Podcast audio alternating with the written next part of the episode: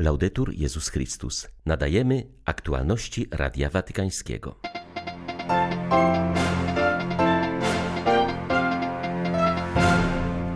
Jutro w Warszawie rozpoczyna się międzynarodowa konferencja o ochronie nieletnich w Kościele. W przesłaniu skierowanym do jej uczestników Franciszek zaznaczył, że uznanie błędów Kościoła może zaowocować czasem łaski i oczyszczenia. W procesie synodalnym nie chodzi o gromadzenie różnych opinii, lecz o wsłuchanie się w Ducha Świętego, mówił papież podczas spotkania z przedstawicielami rzymskiej diecezji. W Kijowie trwają obchody 700-lecia założenia katolickiego biskupstwa w tym mieście. 18 września witają Państwa Krzysztof Bronk i Łukasz Sośniak. Zapraszamy na serwis informacyjny.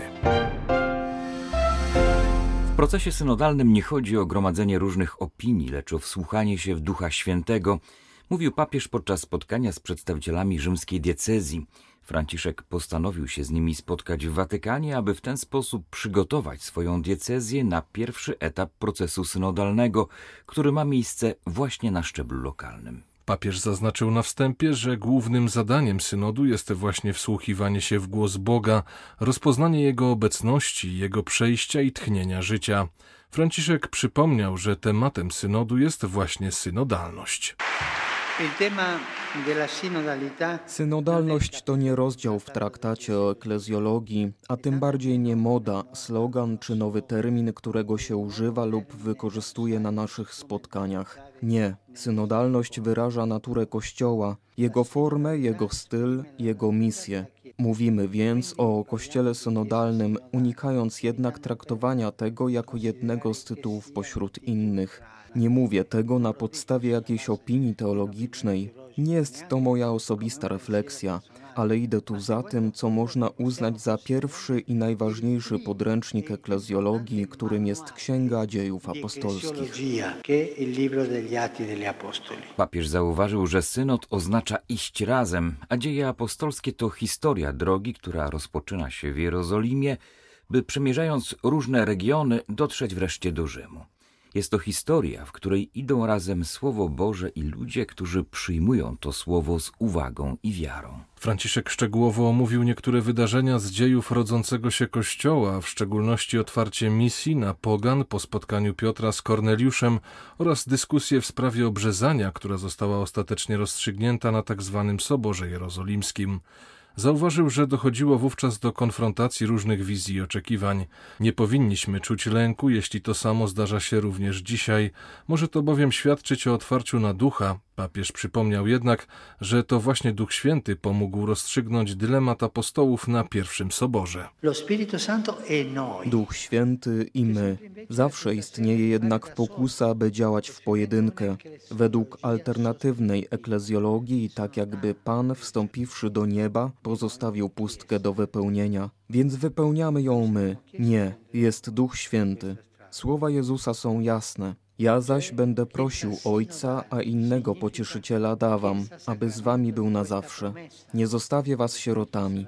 Kościół synodalny jest sakramentem tej obietnicy, która objawia się poprzez pielęgnowanie zażyłości z Duchem Świętym i z przyszłym światem. Zawsze będą dyskusje, dzięki Bogu, ale rozwiązań należy szukać, dając słowo Bogu i Jego głosom pośród nas, modląc się i otwierając oczy na wszystko, co nas otacza, prowadząc życie wierne Ewangelii, pytając się objawienia zgodnie z hermeneutyką pielgrzyma, który wie, jak zachować drogę rozpoczętą w dziejach apostolskich.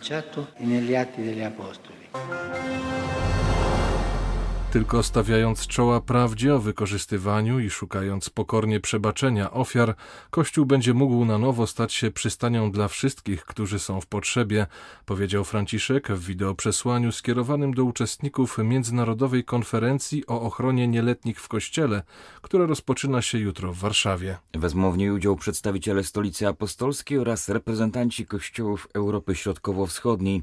Jej celem jest zintegrowanie działań w zakresie zapobiegania wykorzystywaniu seksualnemu osób małoletnich. Konferencja przeanalizuje stan odpowiedzi Kościoła na kryzys wykorzystywania seksualnego w naszej części świata oraz przyjrzy się trudnościom napotykanym w walce z tym zjawiskiem. W wideoprzesłaniu papież podkreślił, że ochrona najbardziej bezbronnych przed wykorzystywaniem jest naszą wspólną misją. Jednym z głównych zadań Kościoła jest obecnie zastanowienie się nad tym, w jaki sposób może on jeszcze skuteczniej zapobiegać takim przypadkom, powiedział Franciszek. Zachęcam Was do wsłuchiwania się w głos ofiar i do zaangażowania w dyskusję. Dotyczy ona nie tylko przyszłości Kościoła w Europie Środkowo-Wschodniej, ale także serc chrześcijan.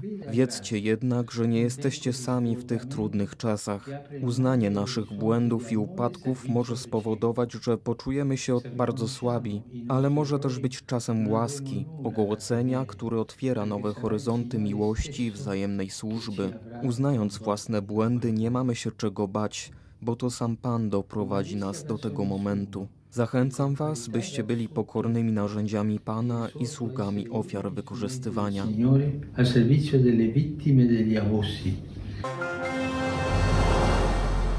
Papieska Komisja do Spraw Ochrony Małoletnich postanowiła zorganizować międzynarodową konferencję na temat nadużyć właśnie w Warszawie, ponieważ Europa Wschodnia na tym polu ma większe zaległości niż inne kraje uważa Ernesto Caffo, włoski psychiatra i założyciel telefonu zaufania w sprawie wykorzystywania nieletnich. Jako członek papieskiej komisji podkreśla on, że głównym celem tej regionalnej konferencji jest zaoferowanie pomocy biskupom, którzy odgrywają kluczową rolę w rozwiązywaniu problemu nadużyć, mówi Ernesto Caffo.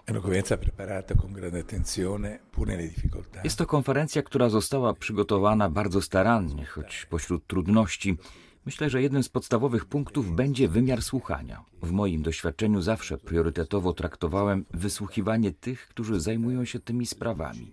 Zaczniemy od wysłuchania ofiar, ponieważ to one stanowią punkt odniesienia. Jednocześnie postaramy się zrozumieć, dlaczego tak długo, niekiedy do dziś, panowało milczenie na ten temat i jak można zdobyć się na odwagę wspólnej refleksji w różnych rzeczywistościach Kościoła, wspólnotach, strukturach, konferencjach episkopatów.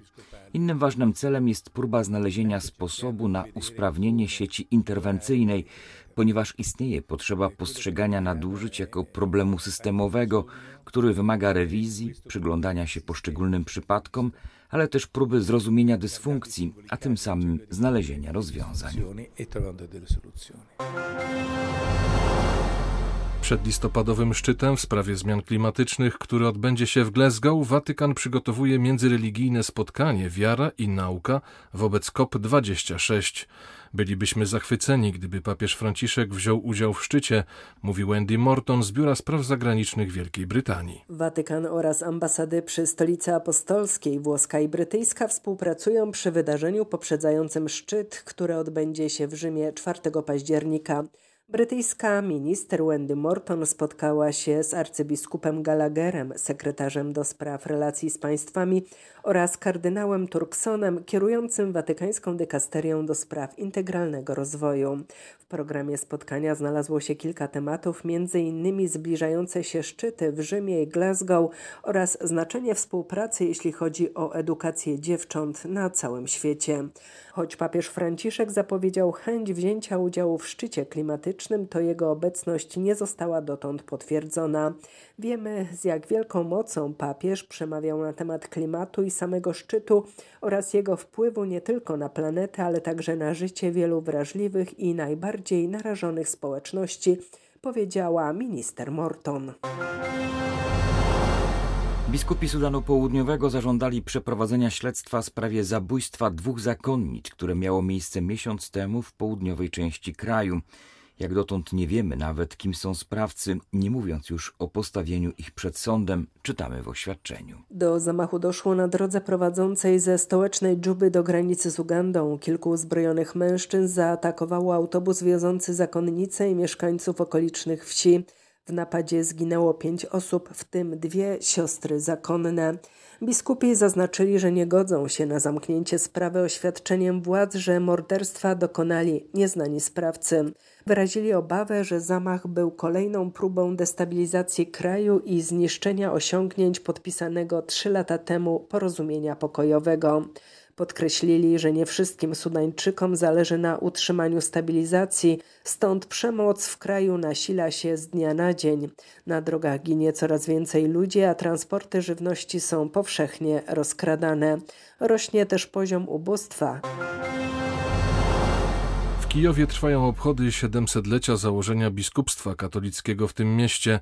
Centralne uroczystości odbyły się dziś w godzinach południowych w stołecznej katedrze świętego Aleksandra. Założenie biskupstwa katolickiego w Kijowie było dowodem współistnienia na Rusi chrześcijan tradycji zachodniej oraz wschodniej już w czasach średniowiecza. Pierwszym biskupem był tutaj dominikanin Henryk, konsekrowany w Awinionie w roku 1321. Obecna diecezja kijowsko-żytomierska powstała w czasach niepodległej Ukrainy w roku 1991. Kijów jest dziś dynamicznym miastem, gdzie żyją obok siebie prawosławni, katolicy obu obrządków oraz protestanci. Tak o sytuacji kościoła kijowskiego mówi ordynariusz diecezji biskup Witalij Krywicki. Dzisiaj nasz kościół nie jest taki stały, jak to było wcześniej. Mamy bardzo dużo ludzi nowych, nowe oblicza, które potrzebują, aby kościół, kościół matka przyjęli ich tutaj w stolicy.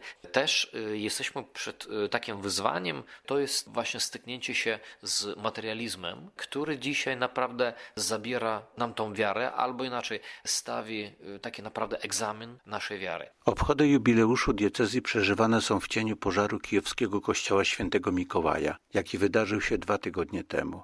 Z Ukrainy dla Radia Watykańskiego ksiądz Mariusz Krawiec, Paulista. Ponad dwa lata po zamachach wielkanocnych na Sri Lance biskupi wezwali władze do podjęcia dochodzenia w sprawie wypowiedzi jednego z liderów buddyjskich, który ostrzegł przed kolejnymi zagrożeniami ze strony terrorystów. Organy ścigania powinny podjąć działania, aby zapobiec ponownej katastrofie, stwierdził adwokat mnicha. W wywiadzie dla prywatnej telewizji buddyjski mnich przestrzegł przed możliwością kolejnych zamachów.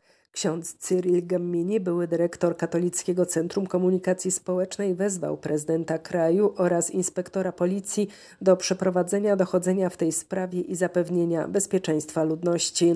Zauważył, że jeśli oświadczenie jest prawdziwe, to wszyscy podejrzani powinni zostać natychmiast aresztowani. Biskupi, działacze na rzecz praw obywatelskich oraz partie opozycyjne wyrazili głębokie zaniepokojenie i niezadowolenie z obecnego dochodzenia, które uznają za fikcyjne.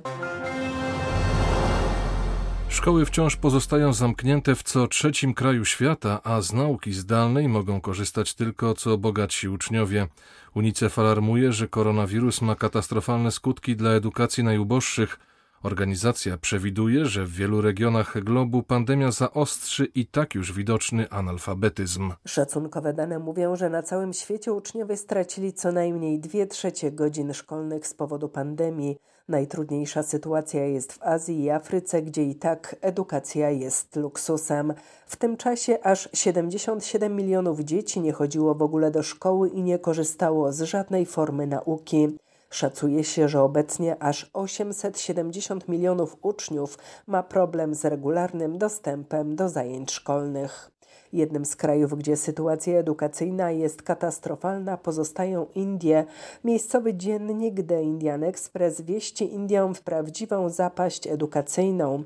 Gazeta informuje, że w całym kraju tylko 37% uczniów mogło korzystać z nauki zdalnej. Eksperci alarmują, że jeśli władze nie zdecydują o szybkim otwarciu szkół, wiele dzieci nigdy już nie wróci do nauki, ponieważ znalazły pracę pomagającą wesprzeć rodzinny budżet w tym trudnym czasie pandemii. Były to aktualności Radia Watykańskiego. Laudetur Jezus Chrystus.